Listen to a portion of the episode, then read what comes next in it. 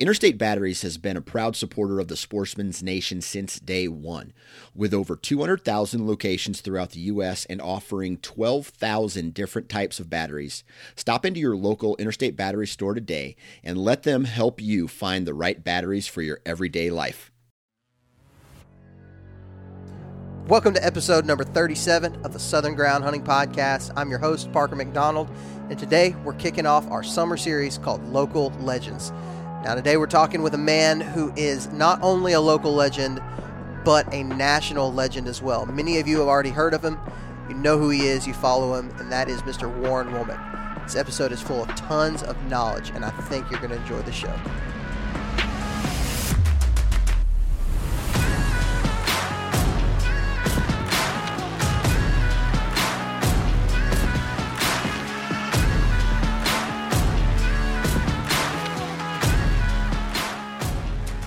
What's going on, everybody? Hopefully, you guys are off to a great start with your summer. It's June, it's hot, um, but spirits are up because we're not too far away from deer season. Summertime might be hot, it might be miserable, but we're not too far away. September is just right around the corner. Hopefully, you guys are getting um, all of your, your gear prep done.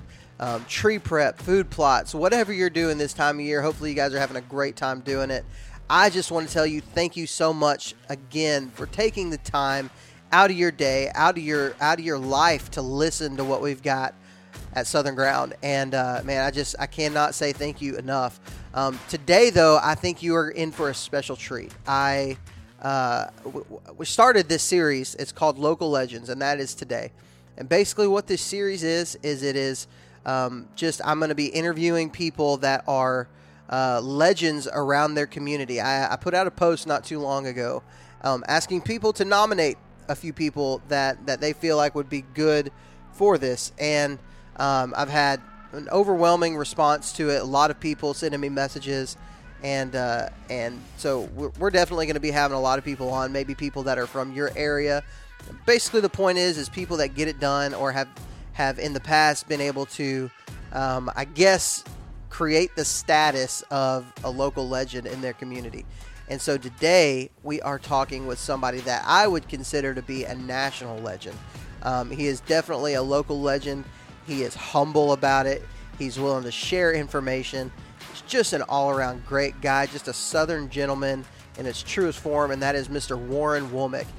I've got to tell you guys, this was probably my favorite interview that I've ever gotten the opportunity to do. Um, and, and, just because Warren, he is so um, so humble and so even in our conversation before we press record, he, he, he said, you know, I don't feel like I'm a legend, and and that's why he carries the legend stat, status is because people are not afraid to call him one of the best, and he is a, a traditional archery saddle hunter, public land. Um, he'll hunt with other methods as well. Um, but really, really, the, the, the, the, thing that people know the most about him is that he hunts uh, traditional archery and has killed a lot of deer doing so. And um, man, again, it's been it, it was an absolutely uh, an honor for me to be able to be on the line with Mr. Warren Womack, and I know you guys are going to enjoy it. Um, again, we're doing this series throughout the whole month, the whole month of June and July. So all through the summer, we're going to be doing this series called Local Legends. So if you have somebody that you would like to nominate, just send me a message on Facebook at Southern Ground Hunting or even a direct message on Instagram, and that's at Southern Ground Hunting as well. And I would be more than happy to listen to to, to, to talk to some of the people that you guys have have uh, have hunted with, or maybe it's somebody in your area that you know about that that could be a great guest for this episode. Um, one thing I do know is a lot of the people that have been nominated have uh, I've reached out to them and they've said oh, I don't really want to talk about it in public. I don't want to I don't want it to be online. And so that is definitely um, there, there's definitely some truth to that. A lot of these guys are not legends because they share a ton of information. And so um, so I, I respect, respect and appreciate that. I'm just excited about this summer. It's going to be a great time. It's going to be a great summer for Southern Ground. Uh, we're getting geared up, man. Like I, I, went scouting last week and found some great sign in a new area that's kayak access.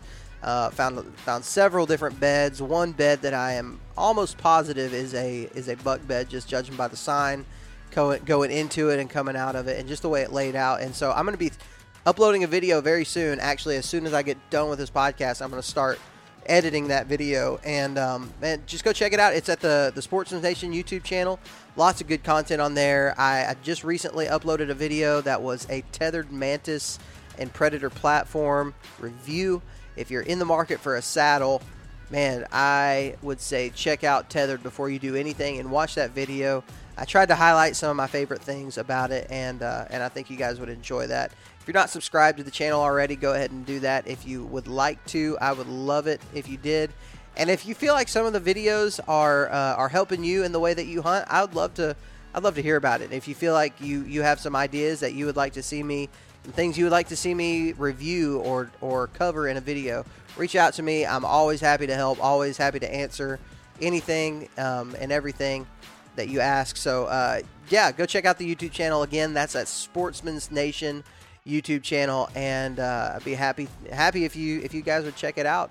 Um, before we get started, I want to give a huge shout out to the boys at Tethered. They just hired. Now I know a lot of you guys listening to this have put in your order with Tethered and have yet to receive that order just because of the sheer amount of, of orders that have been placed through Tethered. And I am extremely excited to announce, if you have not already heard this, but they actually just hired a, a, guy named Christian that is going to be over all of the, I, I don't want to say it wrong, um, but basically sewing, for, for lack of better term. I know there's another word for it, but I can't think of it off the top of my head. But he's being hired on full time at Tethered, and they announced it last week. And so a lot of these uh, these orders are going to be able to get fulfilled a lot faster. So I just appreciate what they're doing in the saddle hunting world. They are um, innovating and and listening to the consumer, and that's you, and that's me, and uh, and I just appreciate it. And me and Mr. Warren, we talk a lot about saddle hunting in this episode.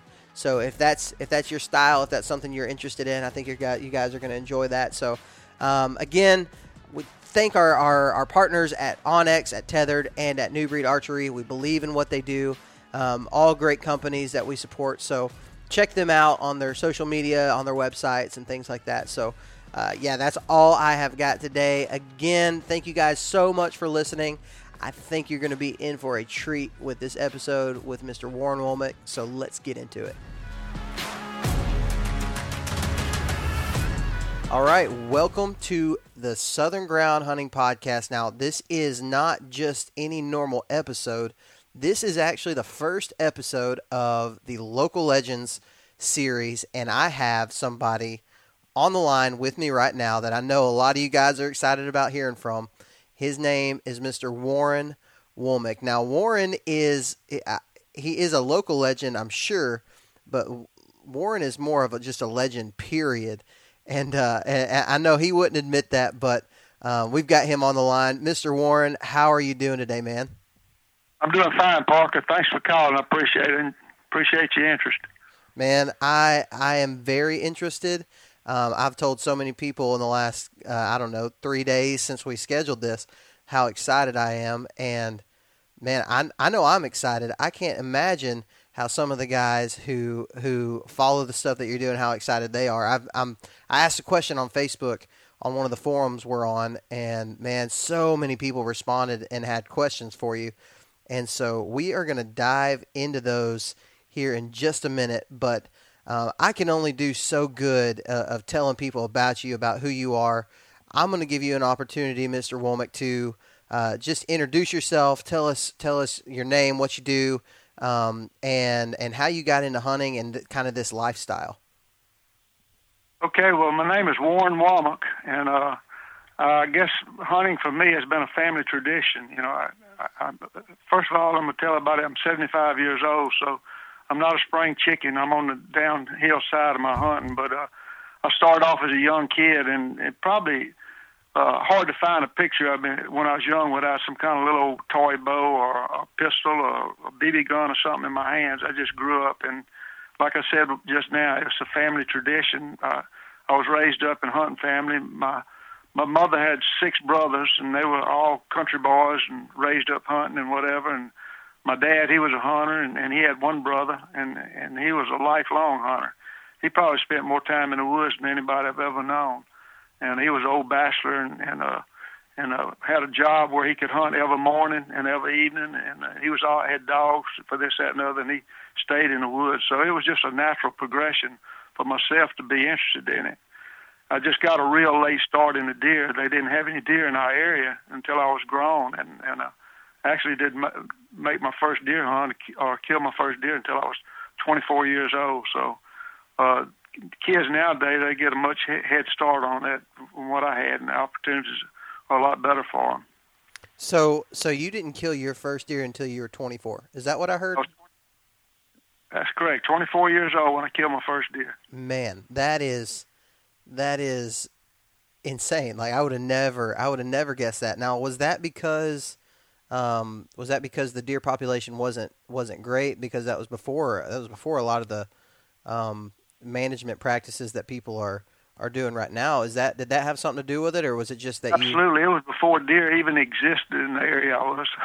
Wow. I mean, there wasn't any deer. You had to travel uh, along the Mississippi River uh, you know, close to that, up in the north part of Louisiana and Mississippi, they had deer and everything. But I was a small game hunter. I, I was raised up squirrel hunting, and rabbit hunting, and uh, stuff like that, and and just just had a huge interest in the outdoors and hunting and everything. Just never had an opportunity to hunt deer until I was 24 years old.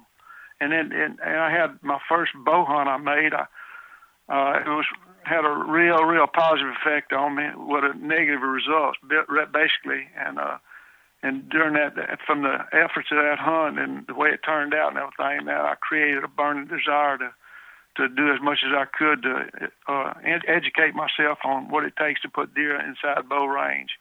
And I went on a quest, and uh, I had probably like a, a four-year apprenticeship. It took me about four years to figure it all out. They didn't have the the uh, internet and uh, and magazines and and uh, the learning tools that they have now for the young guys starting off now. Uh, maybe twice a year they'd have an article on bow hunting in in one of the three outdoor magazines. They had Sports Afield, Outdoor Life, and Field and Stream. You know, and and maybe maybe two articles in and two or three of them a year on bow hunting. So I was just mostly trial and error when I started. And they had a couple of guys I knew uh, probably three or four of us had all started at the same time, and it was just a just a learn by experience basically. And it took me about four years to figure it out, and then I started kind of working and developing the system and trying to improve on it. You, you know, each year afterwards.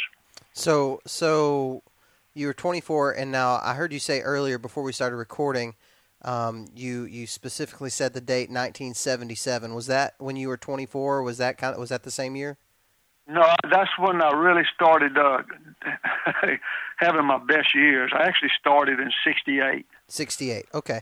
Okay. 1968, so. and and uh, it, it you know it like I say it, it it took a couple of years. I didn't I didn't uh, I gun hunted in '68, and then I started bow hunting in '69, and uh, and then from there it progressed on. And by by '73, I, I pretty well had a good idea of what I wanted to do, and I started started uh, making having some successful seasons. We'll put it like that. So, so I'm going to kind of ask you a question that's going to give away, um, kind of, I don't know, for lack of a better term, going to give you some street cred for guys who don't know who you are and and what you've accomplished in your life. So you were 24 years old when you started, and now you're 75. Is that what you said? 75. 75. You're 75 right. years old now. How many deer have you killed in that span of time? 385. 385 deer from 24 to 75. Now, here's here's th- something that that I um, I get out of that. Okay, so you're a guy who has had some major influence in, especially around the South, in the way a lot of people hunt. Um, man, you've I, I've every time I've ever heard you speak or say anything, it's always been to help somebody um, you just have a lot of influence. I see guys right now who are, um, you know, around that 24, 25 um, range who think, oh man, i am already past my prime. I'm already pre- past where I can where I can really do anything in this industry. Um, but from what you're saying, that's just totally not true. I mean, most guys, most guys, you know, they start by the time they're 24. If they're big into into the outdoors and, and hunting and deer hunting specifically, you know that that was something that started in in their earlier years.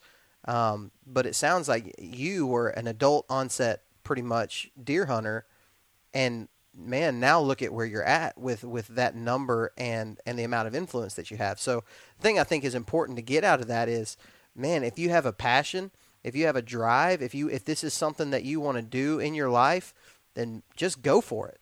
Would you agree with that, Mr. Warren?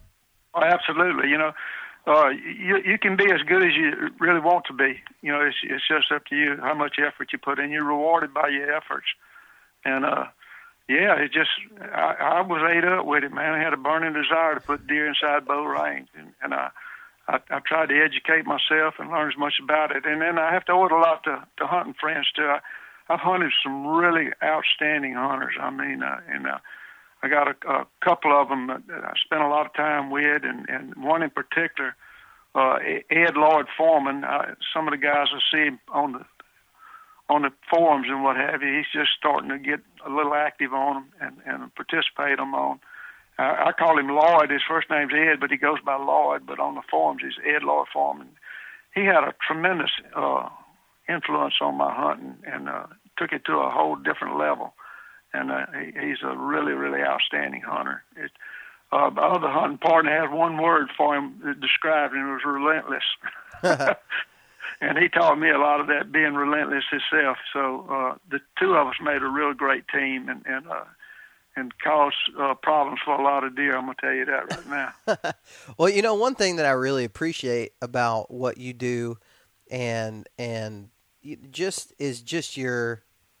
Uh, I'm I'm trying to think of the right way to say it. In in, in this industry, and I hate even using the word industry, but in this sport that we love so much, so many people are um, are so consumed by antler size and by even age and and things like that. Which there's nothing wrong with those in and of itself, but um, a lot of people almost feel ashamed of killing a spike or a four point or or even a doe in some situations. But what I'm seeing, um, especially following your Instagram page, is there are a whole lot more people who want to go out and just enjoy it and enjoy the experience. And guys like you are empowering them to go and do such a thing because you, you look at, at your influence and, and the amount of influence that you have right now on guys and and that's one one thing that I'm taking from it big time is if you decide to pull the trigger on a deer, you better be happy with that deer. And uh, and so I really do appreciate that about what you do and and who you are and the, the influence that you're having even in my life and the way that I hunt and the way that I make decisions especially in the woods um, but we're going to dive deep into your style you have said several times my style of hunting and you even said the word relentless and that's a it's an awesome awesome definition and and I would agree um, but can you kind of just in a nutshell, give us an overhead view of what, when you say my style of hunting, what does that entail?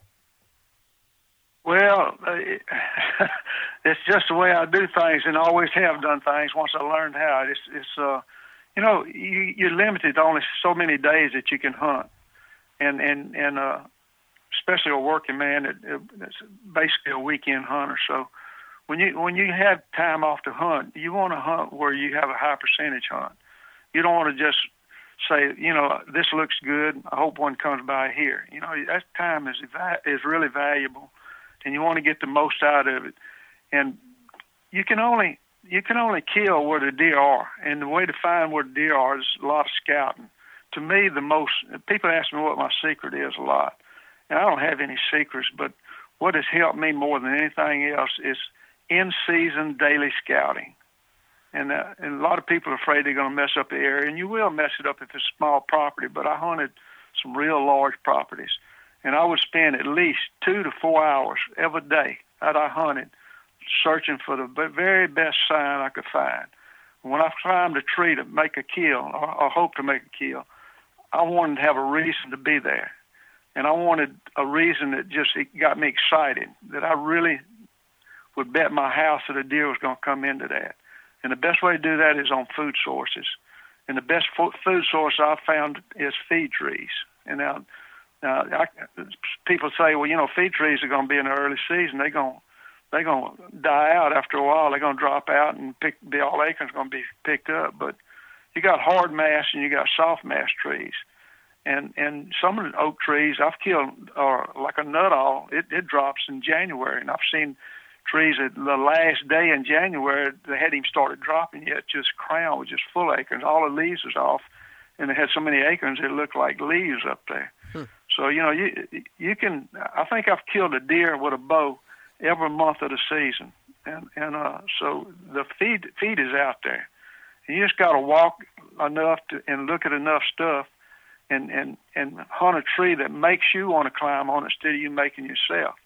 And an example of that is uh, my buddy Lloyd and I. We were hunting uh, together one day, and we'd made a morning hunt and met, met back up kind of uh, late morning, almost noon and everything. We were sitting talking. We saw some deer moving, and we jumped up. We said, "Deer moving. We got to get a tree." So we separated, and I went one way and he went the other. And I walked up and I found a tree that was dropping acorns and looking pretty good. And I, I walked around it a couple times, checking the sign on it, just just trying to make myself hunt it, basically, instead of it making me hunt it. And finally, I just picked a tree downwind and climbed up. And I sat up there for an hour. And the more I looked at the ground down there, and this was early. It was it was uh, a real early hunt, that early afternoon hunt. And the more I, I sat there, the less I liked it. And I got to thinking. I said, you know, I taught myself in hunting this tree. The tree didn't make me hunt it. Mm. So I got down, and this tree, it was it was early dropping. It was an early tree. It hadn't been designated as a primary feed tree yet, and but it had spokes coming in, trails coming in. Hill and and uh, you still there? Uh, my phone. Yeah, I'm here. Yeah, okay, I'm sorry. I must have pushed a button. Oh, you're good. But this this tree had like, like trail spokes coming in, like a where the deer were coming to it. So I got on one of those trails and backtracked where they were coming from, and I found a tree that took my breath away from me. It was so hot. I mean, it was without a doubt the primary feed tree for the whole area. I got a tree in fact, they wouldn't have any trees like 15, 20 yards downwind, so I climbed the tree itself, the primary tree itself, got up there. And I had seven deer come in. I killed one of the seven that come in. And uh, that wow. was just a that was a typical example of just hunting a tree that's so good that you can't walk away from it. It it just demands that you hunt it. And that's what you look for. You don't always find them, but sometimes you find several of them in, in a two or four hour walk and then you got to think of which one's the best for a morning hunt, which the best for an evening hunt, or maybe a midday hunt if it's like a SMZ or something like that. Mm-hmm. And and uh, you, you determine which is best according to the wind and and morning and evening hunt, and you keep looking. And uh, there's been times in my prime hunting huge areas that I might find six different trees in six different areas that that really are really hot, really ready, you know. But uh, so yeah, somebody asked on here. They said you're because I think I think anybody who follows you, anybody who knows what you do, they know that uh, primary feed trees are going to be your your main thing, like you just said. Um, this is from Sean Curry, and this is on the Saddle Hunter page. And he said primary feed tree location tactics has has he found a way to locate them faster than running from tree to tree? And what it kind of sounds like to me um, is you're finding those trails and and obviously those um, feed trees that maybe haven't been been hit yet, and you're finding those trails and you're backtracking. Is that kind of what I heard? Well, no.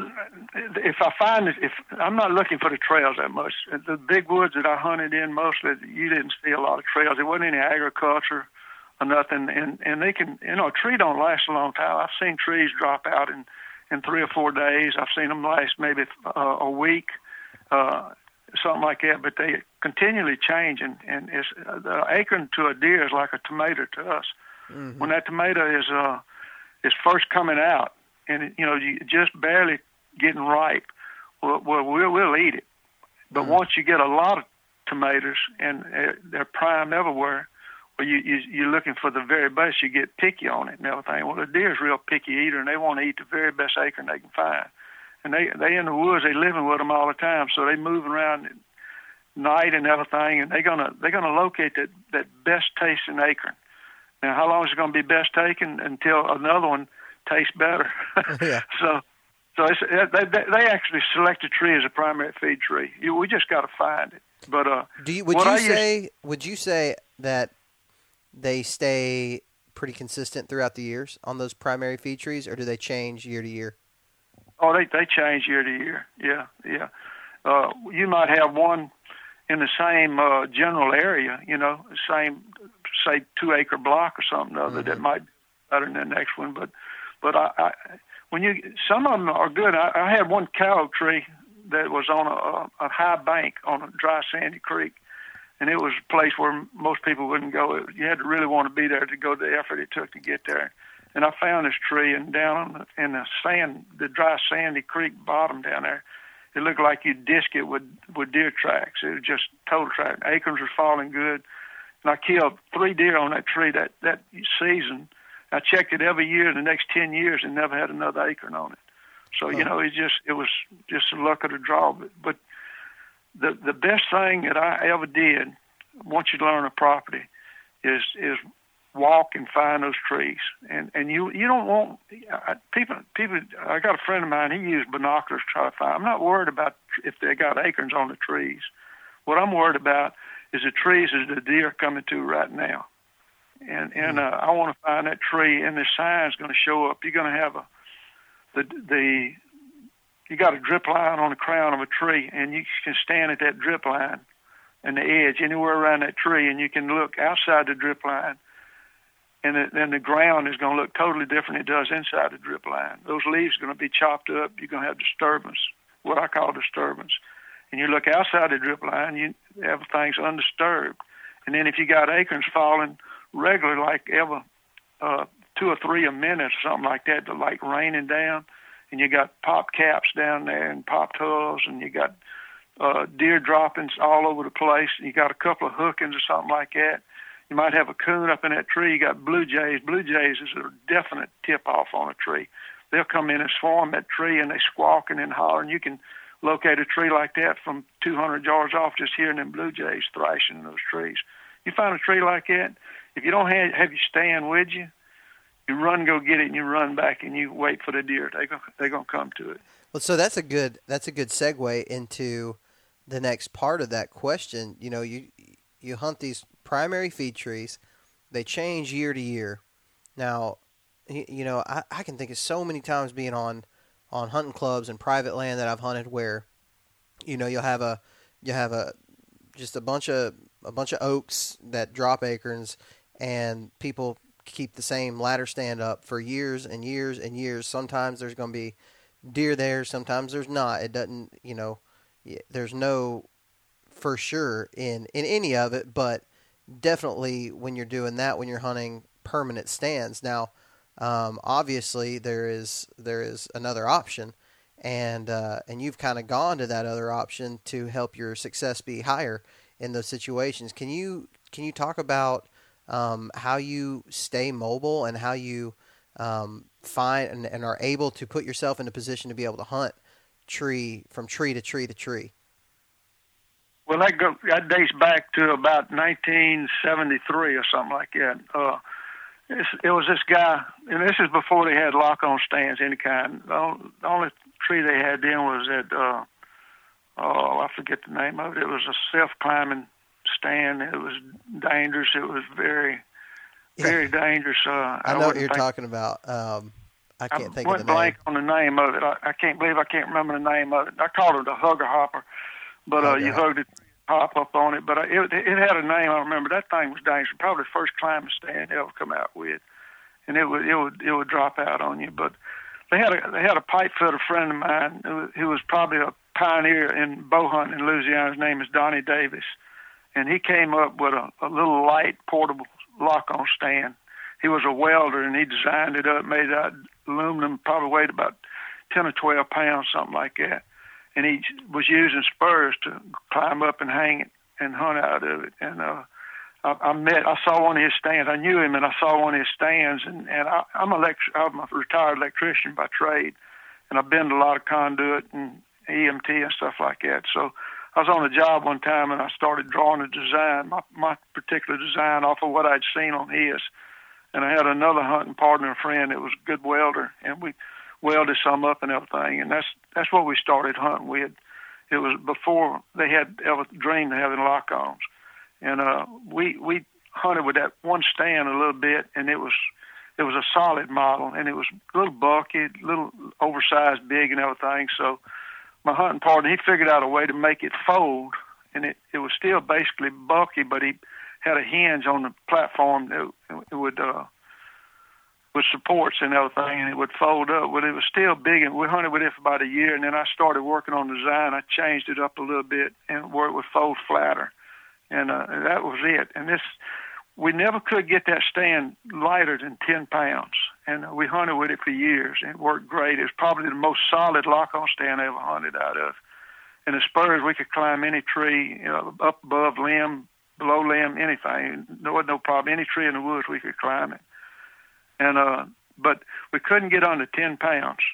And then I started hunting really long distances, and like walking an hour to hour and a half to get into where I was going to hunt at and everything, and then packing deer out in a, in a bag. So I needed something lighter, and that's when the uh, a guy named Dick Idle from I think he's from Minnesota. He he came up with the Dick Idle uh, Windwalker and the Dick Idle uh, Limit stands, and I bought a I bought a Windwalker and and and Lloyd, my buddy Lloyd, he had bought a a, a limit. Well, I found out the Windwalker it weighed five and three quarter pounds, and limit weighed six and a half, and and uh, I, my frame, I'm six three, and my frame was just too tall and too long, and I was real uncomfortable on that Windwalker. So we traded. I took his and he took my Windwalker, and, and man, it just fit good. It weighed six and a half pounds. I strapped my hooks on it, threw it on my back, and uh, and had a, a, a just a safety belt with a lineman's rope on it to hang it with, and uh, that, that worked for years and years. Worked good, and finally, I was introduced to a rock climbing harness about four or five years ago, maybe six now, and I thought that was the greatest thing for safety. By that time, I was up in age, and I was getting concerned about maybe falling out of a tree or something like that. And I needed to be safety off, and I hated a full body harness. It restricted my movements, it cost me shots off my right side, and when I had it uh, hit, uh, tied off right. I couldn't bend over far enough to take my hooks off. I put them on, had to readjust for that, and I just hated that thing. Well, that rock climbing harness was great, and I, I and I killed deer, light and everything, and then from from there on, uh, let me see, I got it wrote down here somewhere. Where'd I put it? Oh, it was uh, September the 13th, 2017. I listened to a podcast about John Eberhart. I forget what podcast it was on, everything. He was talking about the saddle. Well, I had tried a saddle in 2005. It was the uh, tree suit. I, I'd got one of those things and I hated it. I, it took me 30 minutes to know that it was heavier and bulkier and had big stiff straps with it. it I hooked it on a tree and it would slide down a tree. I just didn't trust it, didn't like it, and it was more awkward to carry than my limit was. So I sold that thing. Well, on September the 13th, 2017, I listened to that that podcast with John Eberhart, and I became interested in it again. I mean, he, he's a good salesman, and he yeah, talked he about it. I, I, I did some internet searching, and I found SaddleHunter.com, and I st- got on there on the 13th. Well, then as soon as I got on it, they was advertising the Kestrel as a pre-sale. It just, just about a month before that they started pre-sales on it. So that day that I joined Saddle Hunter, I ordered my my my Kestrel saddle which was uh, on September the, uh, 4th, the 13th, 2017. And then 10 weeks and a day later, it arrived. Well, I was into my 2017-18 season about halfway through by then. And I started, from then on, I became a saddle hunter, basically. Wow. That is, so I did not know I thought you had been saddle hunting for years and years. I didn't know that you just started saddle hunting. No, um, I just started. Uh, actually, it was uh, well, I don't know have the date down, but it was uh, ten weeks and a day after September the thirteenth. wow! So you were you were seventy three years old the first time you got into a saddle. Absolutely, yeah. Or the first time. Wow, that is that is incredible. And I, man, I, I wasn't even thinking about talking about this because I thought you've been doing it for years and years. But man, that's so cool. I know a lot of people are just really kind of a little bit leery about getting into a saddle. Um, you, know, especially even people my age in their 30s and 40s, like it's not safe and that it's going to be hard. Um, but well, the main reason I went to it was for the safety part. I listened to that podcast and everything, and and you know John did a great job describing the description of it and everything. And I said, you know, at my age, and I hunt solo so much, and I, I mean, it'd, I'd be real hard to find if something happened, you know. And, of course, I got I got a cell phone now. You know, I'd never had that before. I've been having a cell phone for about about two three years now, maybe maybe three years and uh, never had that before. And I, I got concerned. I get dizzy up there, and even though I had the rock climbers and I really believed in it, trusted, I, I didn't want the jar that I was going to have by falling.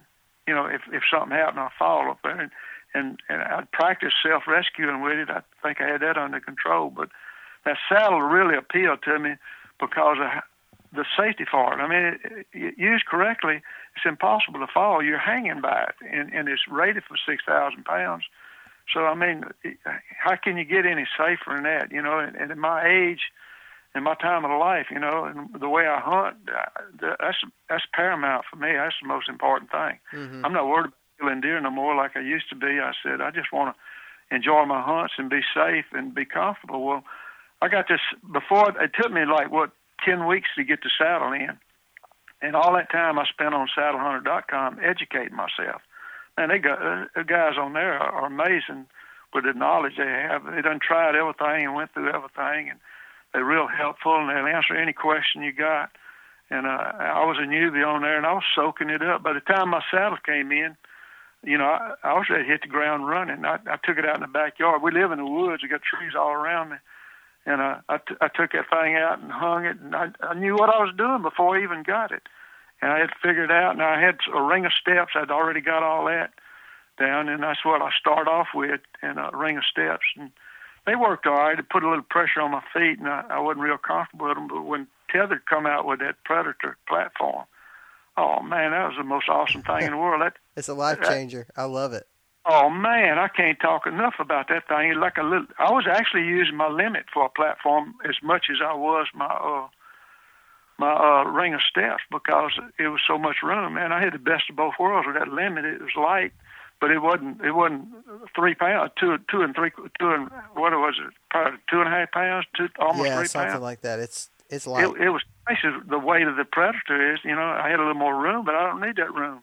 Mm-hmm. And then once I got it and I started, it did. It just took a little while to get it adjusted, and then every time I used it, I would find a little different way to adjust it and get it better it just got better and better. Now I not only have the safety of the saddle, I have the comfort of it. I, I mean, I, most of my hunts are six-hour hunts. I, I get in a tree and I'm I'm there for six hours, six hours, and uh, before I get down, and I got used to that saddle. I got saddle shape, and I took my one one one day instead of taking my saddle, I took my limit, and I sat there for an hour and I was squirming, man. I said, I can't believe how much more comfortable this saddle is than that limit, that little bitty limit I was been sitting on for 15, 20 years, however long it was. Well, so I got a funny story about that, about the comfort of that Predator. So um, when I first started, which would last this past season was my first season in the saddle, and uh, I started, of course, with the with the tethered mantis um, me and Greg, we we had um, he had reached out to me before tethered was even a thing, and was pretty much just trying to convince me why I needed to be in a saddle with the way that I hunt and using the kayak, and it's just going to be so much easier for you instead of carrying a stand. And and man, I was I got to tell you, dude, I was like, no, not a chance. There's no way I'm going to be in one of those things. And I started doing some research, like you, you know, heard heard uh, John Eberhart on podcasts and and I'll just go ahead and say John Eberhart leaves no doubt in your mind that he believes that saddle hunting is the only way to go. Um, he he is very confident in in the benefits of a saddle, and so I actually started. I got my mantis around. Well, my first hunt was the first day of the bow season in Alabama, um, and I had only climbed it maybe twice. Well, I didn't have my predator platform yet, all I had was my saddle, and so I was basically. Um, uh, Warren, are you familiar with the Hawk Helium sticks? The what now? The Hawk Hawk Helium climbing sticks. No, I don't do climbing sticks at all. I don't do Yeah. climbing sticks. You do the climbing spurs. you do the spurs. So I have to use the climbing sticks. That's just what I started out with, and I was Right. using I was using those top steps as my platform in my for the. I mean, I killed three deer like that this year, using those top steps for uh, my platform, and then I got the predator in, and it was like I felt like I was sitting in a Cadillac after that. Pretty much for the rest of the season, that thing was so comfortable. It like completely changed how I felt about saddle hunting, for oh, sure. Oh, absolutely. Yeah, I tell you what, it. it I I really didn't didn't care for the ring of steps. I I, I was sucked up too close to the tree. I, I just I don't know. It put a lot of pressure on my feet. My feet would start hurting after a while. But but that predator, between the predator and the saddle, you you can adjust your seating position so easy and so much, and and uh, you can definitely shoot 360 degrees. I I got a 62 inch recurve I, I hunt with, and it's no problem whatsoever. I mean none. And and but that that that it's just it's just a good deal. It really is. I I try to introduce it to as many people as I can, just to show them what they can benefit by having one.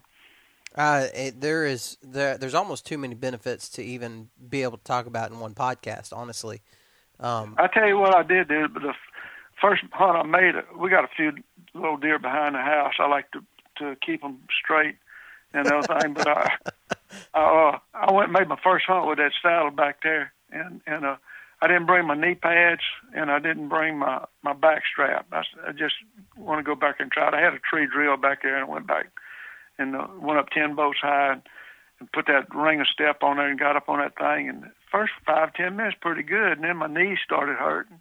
Then my back started bothering. I got a bad back anyway. And uh, I said, I tell you what, I, I stayed up back two hours, the last two hours of daylight. And I said, well, this is going it's going to take you getting used to. But I said, I'll never make another hunt again without my knee pads or, or my my back, either one. And I haven't. Every time I go, I make sure I bring them. and it and, is uh, it is a system. Like it's a system that you that you really do need to have to be able to get. I, I hear so many people talk about like, oh, I just wasn't comfortable. Well, it's probably because you didn't have the system yet. You didn't have the full system. Because I'm like you, man. I if I leave my knee pads, my knees are going to be sore. I'm going to be comfortable. I mean, I'm going to be uncomfortable. Now, if I leave my my back Yeah, I sit a lot too. I'm, I'm, well, I change positions. I, I go from so extreme lane to uh, not much of a lane to to uh, legs parallel, thighs parallel with the ground to uh, to kind of a bar stool sit. I'm, about every 15 minutes, I change a little bit and uh, make the day. But it took me a while to get everything exactly to get my my tether height right, get my bridge length right. Uh, and then my packing in, uh, I got a little cheap Walmart pack. Everybody on that site talks about their packs, and they got all these big expensive packs and all that. I got a lot out of ten dollar Walmart pack, and I put my Predator in it, and I put everything in it except for my knee pads. I wear my knee pads in, I wear my saddle in, and I got my my uh lineman's belt. I got a I got two carabiners on it, and I and I, and I got it in my pack. And when I when I get ready to climb, I just take hook it on my on my loops, you know, and I'm ready to go like that. And I got my tether in my pack. I got those Ropeman ones. and Ropeman ones are awesome too. oh man, and- I love them. And uh, you know, I finally got about the end of this past season. I said, "Hey, this is it. I I can't change it anymore. I like it just the way it is right now. So I'm good to go." That's awesome. So, I we you know we talk about saddle hunting a lot on this on this podcast, and and uh, you know I want to make it I want to make what the things that you say relevant to everybody, not just saddle hunters, um, but to kind of move out of saddle hunting. I want to ask you one more question about that. Now, you've been doing it since you were two since you were seventy five, and so that's about about two two ish or three seasons.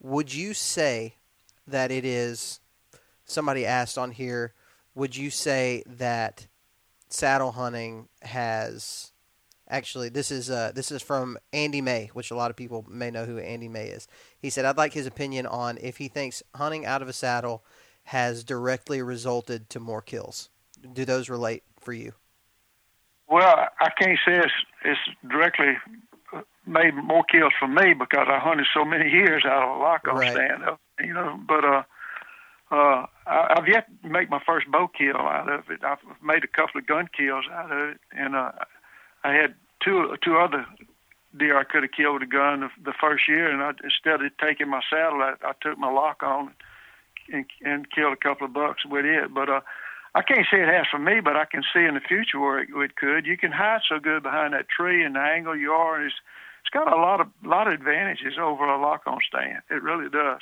Yeah. And uh, I can see the potential of it doing that, but for me, you know, I can't compare all the kills I've I've made out of my lock on compared to that. And and I don't get me wrong now, I wasn't dissatisfied with my lock on. I mean, Right. my saddle system is only probably uh, at the most two pounds lighter than what I had before. You know, I, I- my little, and it's, it it was easier to to set up and quicker to set up my lock on than it was a saddle. Really. I mean, And, uh, and are you still talking about the Windwalker that you had?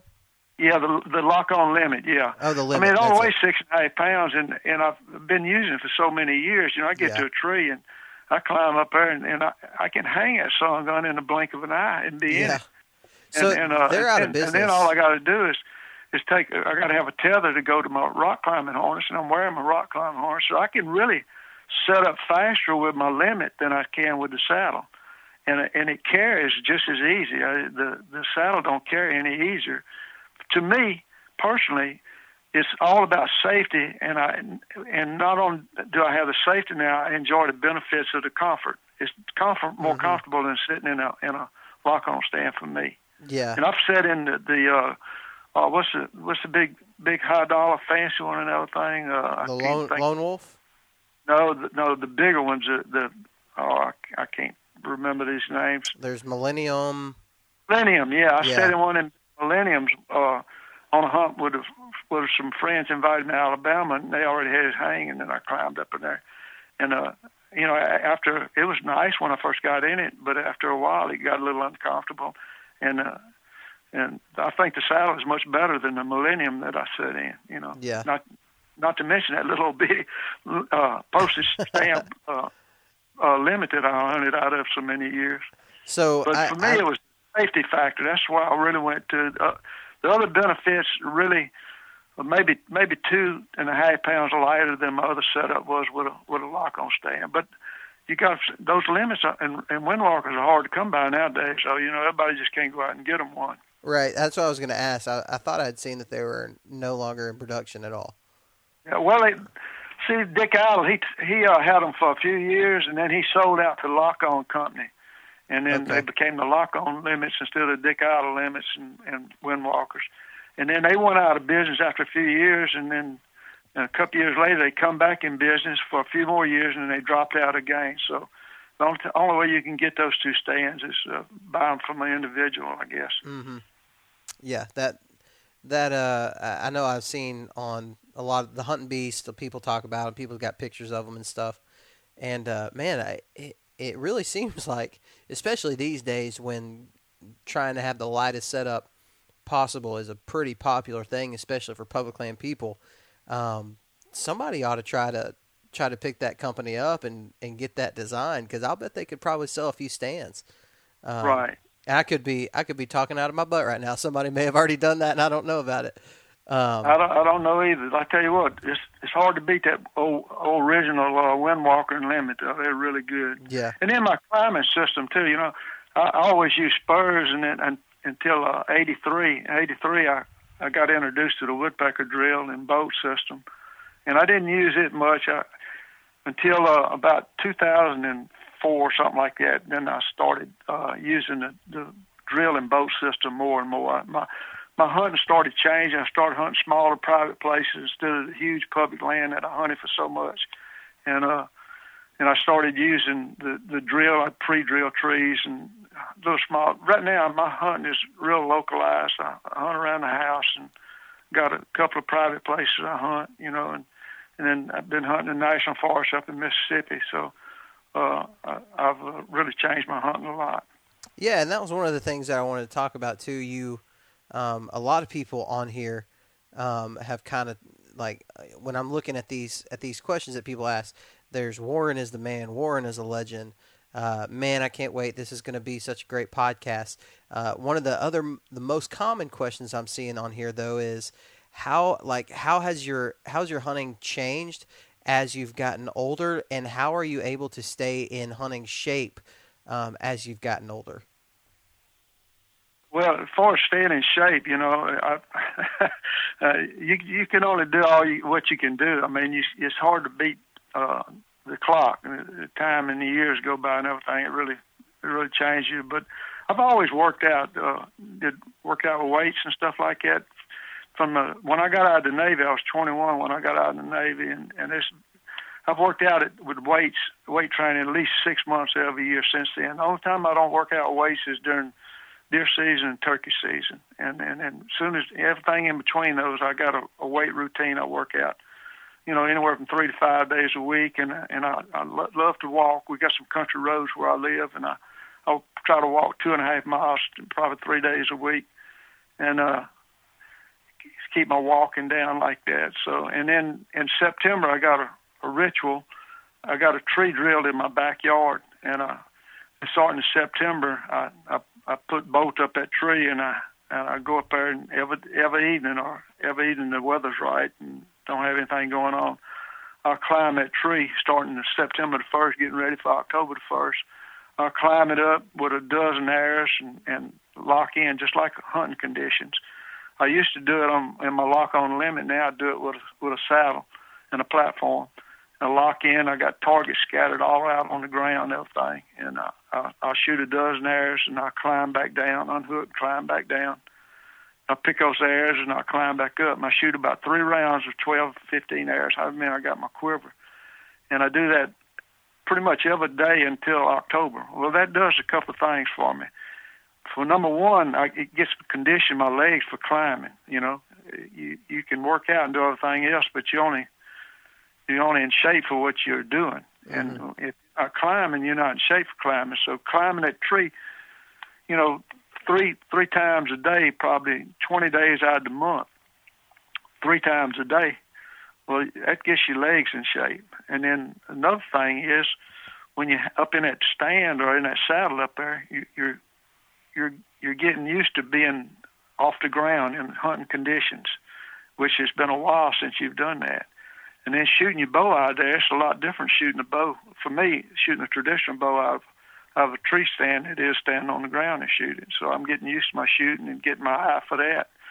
So once the season starts, it's like I've been hunting for a month already. I can mm. hit the ground running, you know, and just fall right into it. Whereas before I started doing that, it would take about a week or two to get acclimated to the difference uh, of of hunting again. Mm-hmm. Well, and and one thing too that a lot of people I want to make sure that we're that a lot of listeners are clear on. I know we have some people that listen that live up north and they think, "Oh man, yeah, September that's good weather." Out where we live, I know where I live and you live further south than I do. In September, you're looking at 90 to 100 degree weather with a billion percent humidity. Um, in the shade. yeah, it's it's it's a workout, man. It really it's a workout to climb up a tree one time in September. Right. Um, that's it. So when you're talking about doing that, you know, over and over again, that's that is tough to do. My we hunted Kentucky this past year in September, at the very beginning of September. We started, and every single time the ascent up the tree was the most miserable thing you can imagine. It was just terrible. It was always bad and yeah. um, so that is that is a workout. Like I know a lot of people probably think, oh, you climb up a tree three times, whoop de do. No, it's a it's tough, and um, I, I, that's I'm, right. It, it, you know, even for a young guy and everything, you know, and and, and something else I want to tell tell everybody as they get older, if you don't use it, you're gonna lose it. If you if you love to do something that you really want to keep doing and everything, I mean, age is going to work on you. Gra- gravity's going to work on you. But if you keep doing what you love to do, you're going to be able to do it longer than you thought you'd be able to do it. That's mm-hmm. for sure. Yeah, and man, the thing that I love, I see so many guys, and I hate it.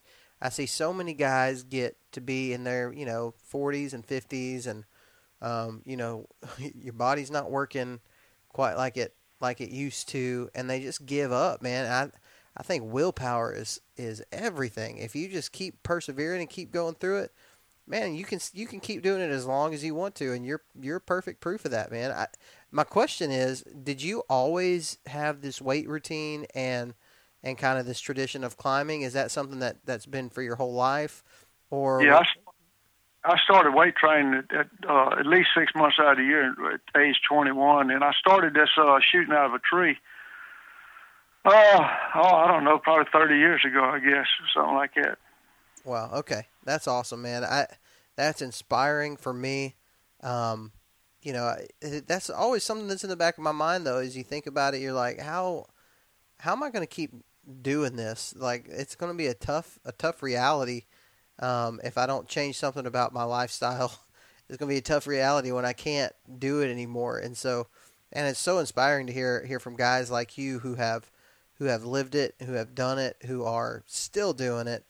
And uh, man, that's just it's just so neat. And um, uh, speaking of inspiration, um, I'm going to kind of get a little bit away from the tactic stuff and, and maybe your hunting style and talk about something that is that has always been really really interesting to me and that is the idea of having a hunting journal and um, i would say you know the people that i know that know who you are and, and talk about you and even some of the people that know you the first thing that you talk about in those discussions is your hunting journal and the just the sheer number of deer that you've been able to kill and that you know that number because of your hunting journal. So can you can you tell our listeners and, and even me, I'm sure I don't know everything about it. Um, can you tell people like what this is? Where where did it kind of where did the idea start at? Um, I just I really want to hear about it. Well, when I first first started getting interested in deer hunting, uh, I had two people that it was a big influence on me as far as journaling and, and pictures and all that. And one one was a guy a, uh, a coworker on a job out there. This was back in uh, in the '60s, you know, the late '60s and everything.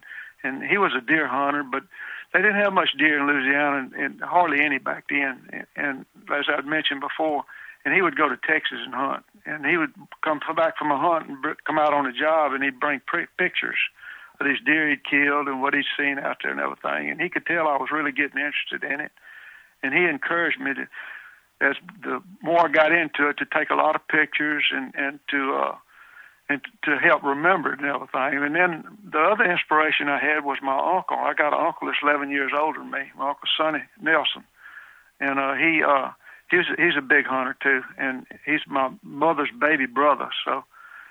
And he could see I was getting into it too, and he told me to take plenty of pictures and write stuff down and keep up with numbers, and I'd never be sorry for it and I, I took their word for it, and I started off, you know, with from basically day one uh, writing stuff down. But I didn't go into details like I originally worked myself into. After about eight years, I started seeing the value. I kept up with my mostly my bow hunting. I wasn't interested in my gun hunting, but I kept up with my bow hunting for the first eight years, and I I, I knew I knew uh, pretty much how many hunts I made. I knew how many shots I'd got on deer. I knew the hits and the kills and all that, but I didn't keep up with the days hunted, the mornings hunted, the evenings hunted, the total hunts, how many deer I'd seen, how many deer, how many hunts I made I didn't see a deer, how many hours I had on stand, or how many kills.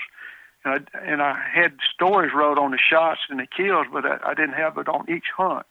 Well, starting on that ninth year, I started started filling in all those empty blanks, and I got more detailed as the years went. And then when I got I, when I got a computer in like 2001, I had all these volumes of hunts and stories and stuff handwritten, and I started converting it to a computer. And it took me about 10, 12 years to get to where I'm at now, and I and I still had I got stuff I want to do from my handwritten stuff I want to convert over and everything. But I have a story written on every deer I've ever killed. And I've got a story written on every shot I've ever taken at a deer which is a lot more than I've killed. but uh, you, with the number of deer that you killed, if if your ratio is like mine, you probably have about two to three thousand shots and maybe a couple hundred deer dead. that's, well, that's how mine I, would be. I, I I, I'm a terrible shot on deer. I, I don't do too bad on targets and stuff, but I am really bad on deer. But I I kill about one out of every three deer I've shot at. Just to give you an idea. That's awesome. That's great. But I can tell you, I could tell you more stories about that. But basically, my my journal is made up of writings. That's stories of the daily hunts, shots, which includes shots and kills, and then have kill stories. And then I got pictures. I got a picture of every deer I ever killed, except for maybe three, and that was for camera con- problems and lighting conditions and just just just stuff that didn't go right. maybe maybe four deer out of out of the 385 I don't have a picture of. And then I got video since '91. I got video on that, and using all that information I got wrote down in those different groups and categories, I can cross reference. I can have somebody ask me for, uh, give me a date between now now and uh, this past uh, 1968 or nine, and I can tell them uh, if I killed a deer on that date, or give me a number, what number, like deer number uh, 305. I can tell them a story about it. I can show them a picture, and I can show them video on that on that deer. Do you know it by Yeah. heart? No, I, I can look at my records Oh, and my okay. stuff. Okay. I thought you were saying you could you could tell us the story by heart just by the number. That'd be cool. But I tell you what, I, I can, I can. Uh, somebody ask me about a deer or something other, and I can go look at the picture and read the story, and it puts me right back at that same moment. Right there, I remember everything about it, just reading the story about it. When when you say you write a story about it, is it just like a paragraph? Um, oh, it's like an article in a magazine. Really? Yeah. Wow. Each hunt I make, even if I don't see a deer, I'll write in there where I hunted and uh, that time I was there, and and uh, and what I did see if I didn't see any deer or something like that. I, you know, where I was at, I, just details. It's, I'm real big on details on stuff like that. Is this something that you write while you're in the tree stand, or do you wait until you're home the next day or that evening? How does that How does that usually work? Well, I just make day hunts now. I don't go off and hunt like I used to, but I used to go on four day hunts, and I had a little notebook, and I would I would write the the basics in it, and which gave me enough memory using the basics to Mhm. to write the story when I got home and everything, and, and put all the stats down. Wow. But now I just make day hunts, so when as soon as I get back home, I, I write everything down. I log everything in that I've done that day, or seen, or killed, or, or missed, or whatever. I, I write it all down. That is so cool. And and for our listeners, um, a lot of this stuff, you know, uh, Mr. Warren has got obviously has got this book that that he keeps. But if you will go follow him on Instagram, Warren Womack, um, you can you can see a lot of these. That's one of my favorite things about what you do is uh, you know your Instagram. Like uh, for example, my Instagram is usually not um, not memories or anything like that. Like I'm posting pictures of what's happening there, here, right now. Yours is a memory from this day, 15 years ago, and you have a, a deer that maybe you killed, or a turkey that you killed, or something, or a trip that you took, and it is Yeah. so cool. I Look, let me interrupt you. Pick a number between uh, one and, and 385. one and 385. Let's go with 177. 177. All right, that was bow kill number 128. It was Wednesday, December the 7th, 1988, 5:30 p.m. It was a doe. Shot her on. I was hunting on a water oak. It was a 14 yard shot, and she ran 30 yards. and it was, and that it was uh, I could I, I got where I killed it at too, which I don't need to put that out. Yeah, don't put it out there. Hey, that, that's funny you say that. There was a guy on here. I don't know if you saw it, but he said, uh, "Where do you hunt? Or what city? What city do you live in? And where do you hunt?" that's what the question was. I was like, Yeah. "Yeah, probably won't ask that one," but the guy will get a shout out because uh, the question was so ridiculous that I had to say it out loud. Um, see that number you gave me, not only could I give you that information, it, within a, a couple of minutes I could find a picture, and and and after anything after 91, I can come up with a video clip of it.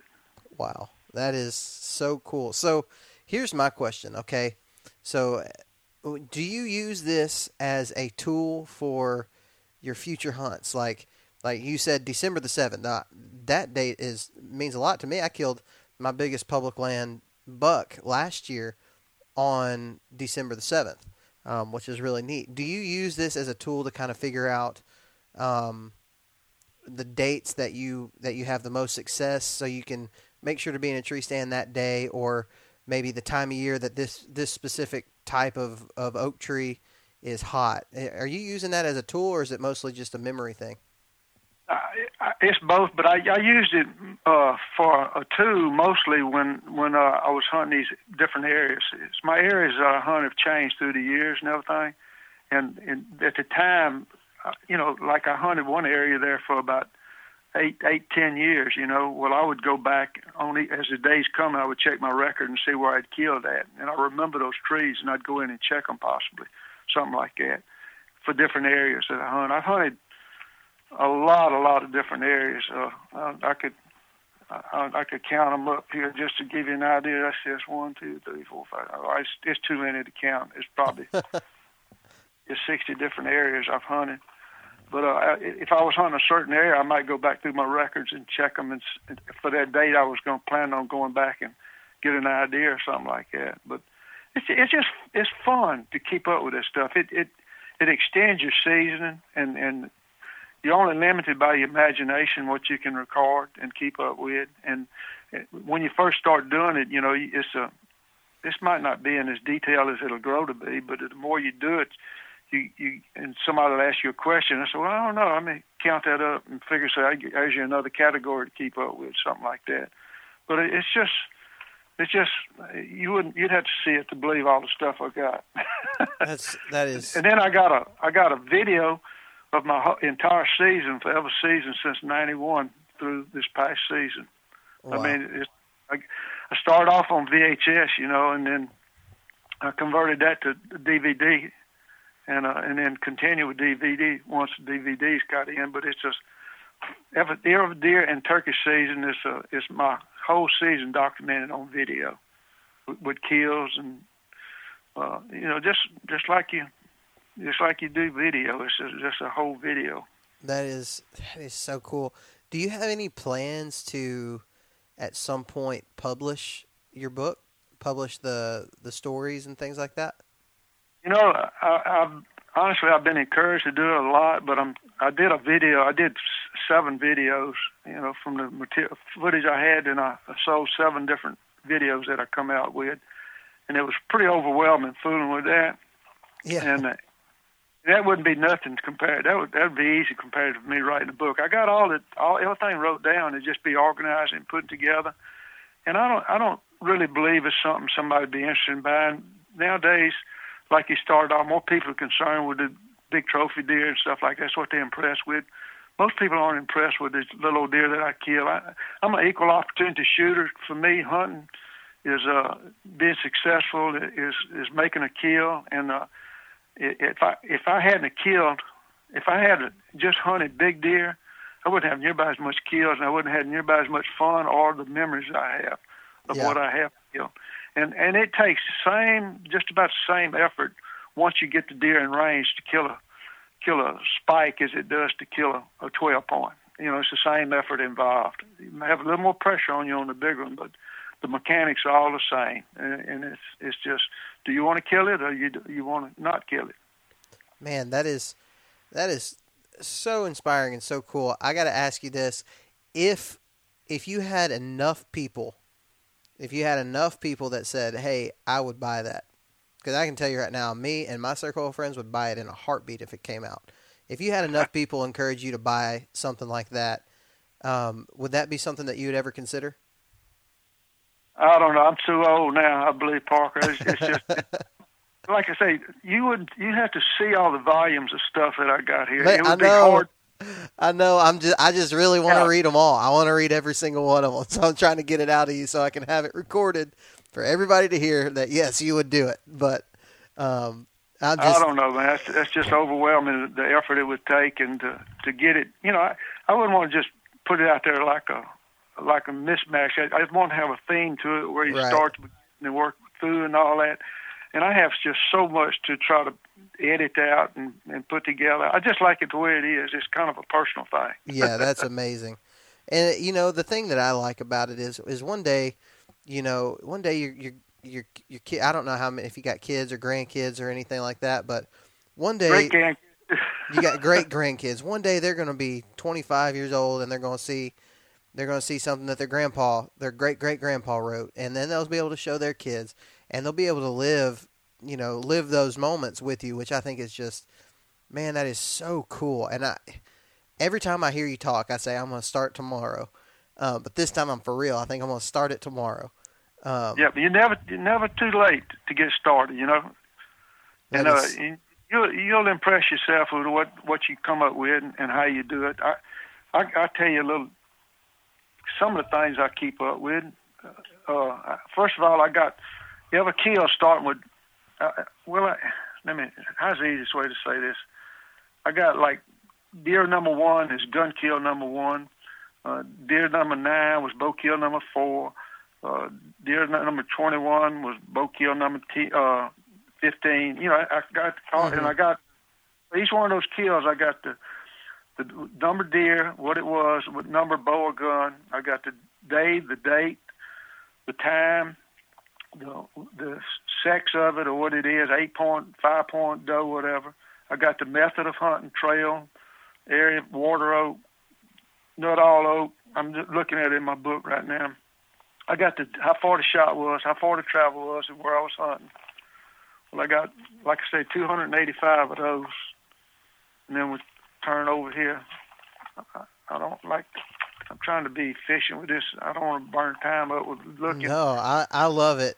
The thing I and like I got about all it. my states I hunted and how many deer I killed in each state. I, I got my my, my prime time, I got it wrote down from 1977, 97. I was 33 to 53 years old, and I killed uh, I killed 286 deer during that time. Was 14.3 an average per year, and then I got uh, Man. areas I, I got uh, everything I hunted, like areas, red oaks, cow oaks, Nuttalls. Uh, this is what I killed on, not hunted on.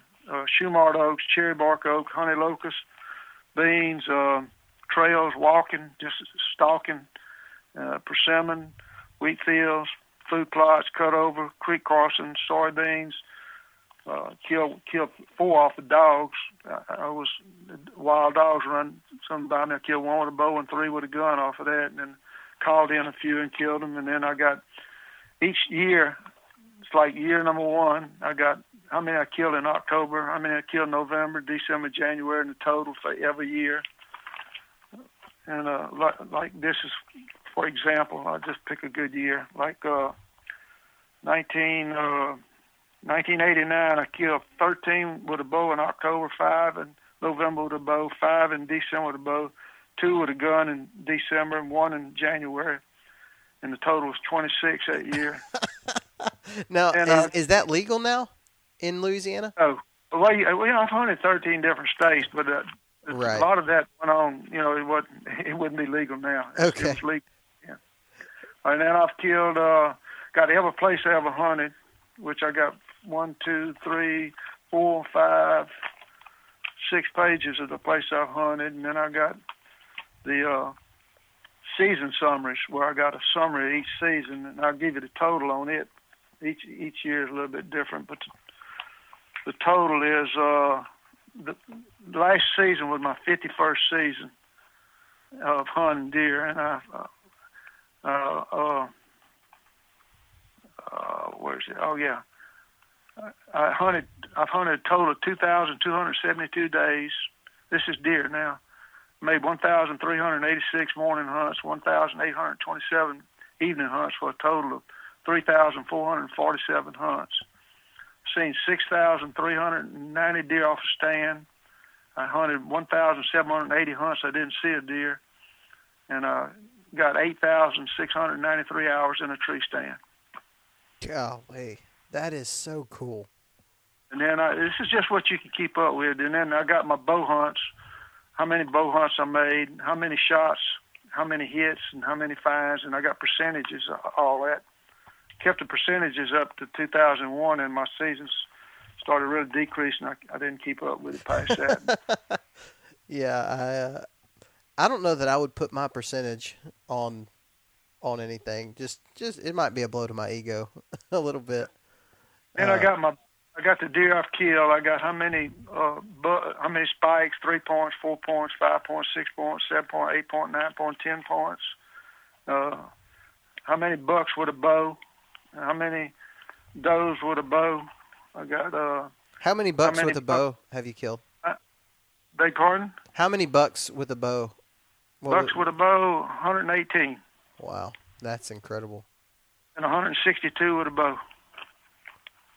Oh, yeah, 160 does with a bow. Wow. I'm Sorry.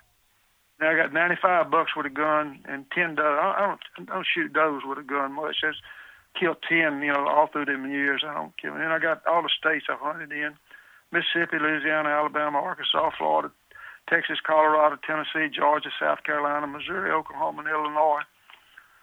And then I got the deer I've killed on each day of the, of the season. I've had one day in October I hadn't killed a deer, and that's October 21st. I've seen them, I've shot at them, I've missed them, I hit them, but I never recovered a deer on October 21st. Wow. So let me ask you: Have you um, how, how long? So obviously, every time you hunt, that number changes. Like on on, Right. on all those, on a lot of those, your Right. days you sit. How long does it take you to um, like when you get home from a hunt? How long does it take you to put all of the information in most of the time? Oh, it don't take long at all. No, it's it's it's not a problem. And usually I wait to the end of the season. I got a on my computer. I got a, a deal. Let me see if I can bring it up so I can see what I'm talking about here. Uh, let me uh, X that out. Let me go here. I, I'm sorry. I, I know I'm taking up. oh, you're to do it. okay. It's not a big deal at all. Maybe you can edit it out or, or whatever. Ah. Let's see. Maybe. Hunting. Uh, ah. Oh, I'm in the wrong thing. I'm in pictures. Let me bear with me just a second. Uh, see, it's, it's a daily daily deal. Like my hunting seasons, I got a I keep a deal. This is uh, bow and gun 2018, 2019. Uh, right there, I got a I got a page for each month. Like I got October, November, December, and January. And when I come in, and then I got the hunt hunt record. And, and when I come in, I'll bring up say it was October, October the first.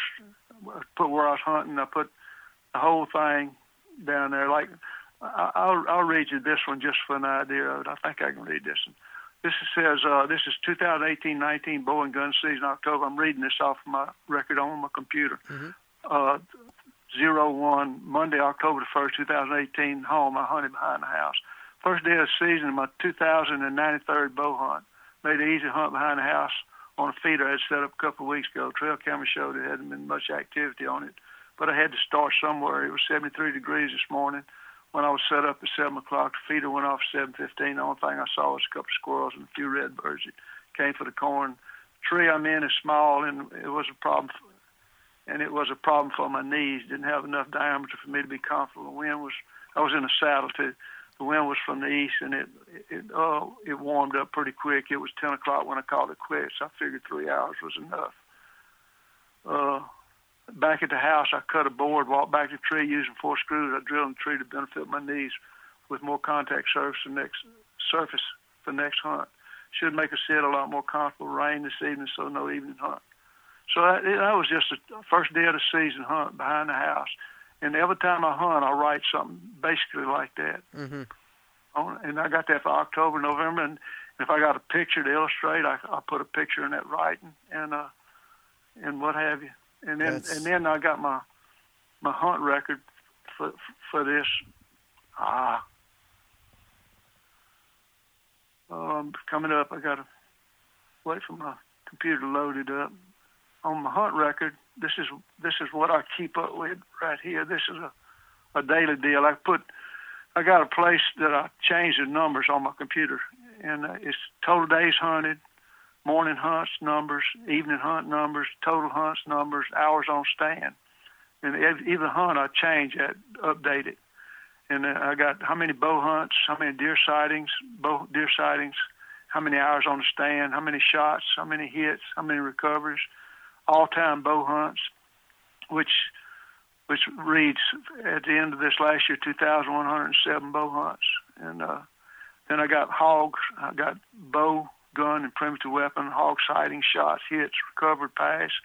I got primitive hunts, deer sightings on primitive hunts, hours on stand. I got primitive shots, primitive hits, primitive recoveries. I got gun hunts, deer sightings, hours on stand, same thing. I got it all for bow hunting, gun hunting, and primitive hunting.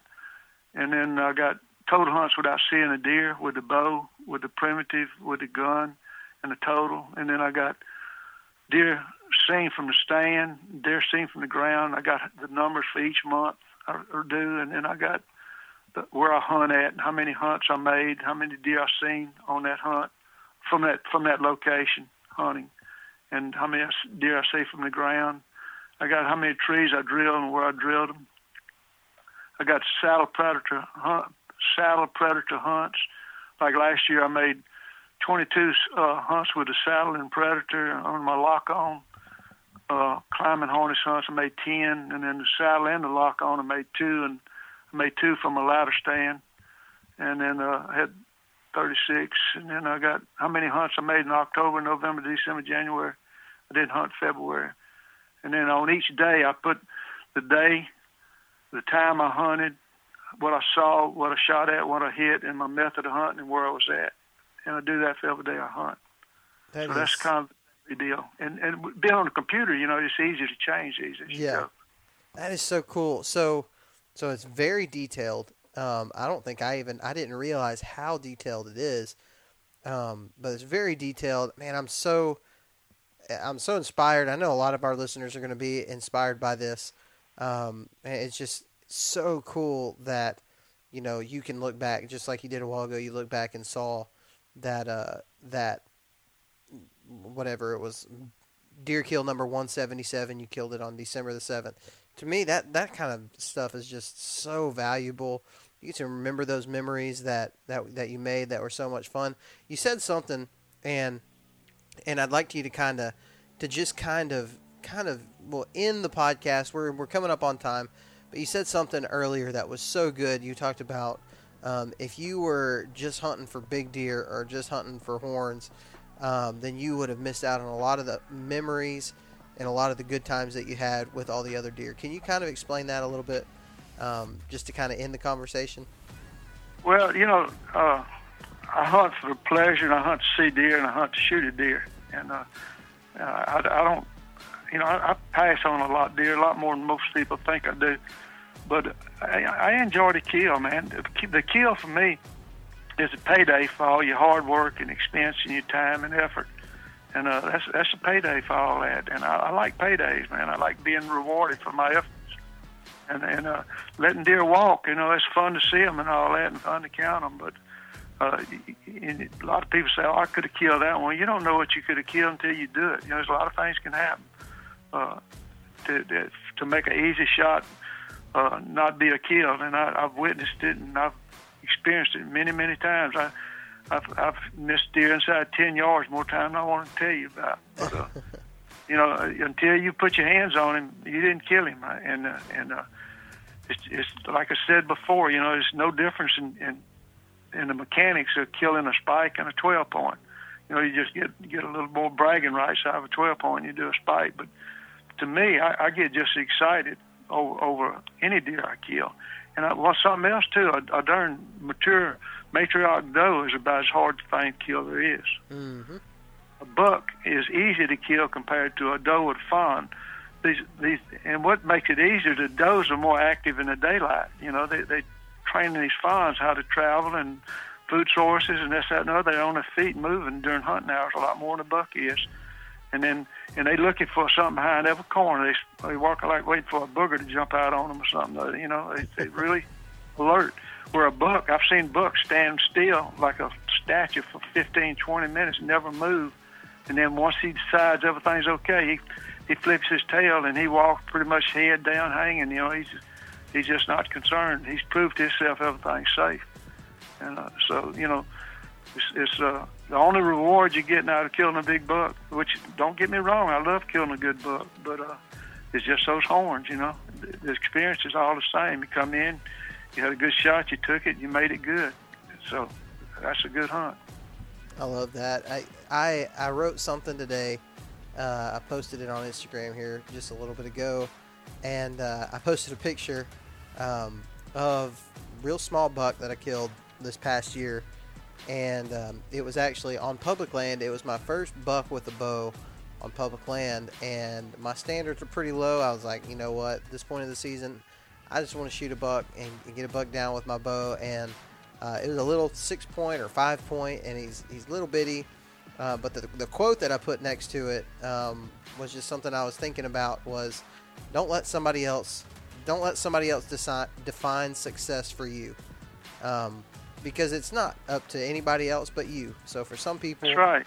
for you, Mr. Womack, your your success is about the experience. It's going to be really close to what mine is. I want I want, I want to go out and experience something and have an adventure and have cool encounters.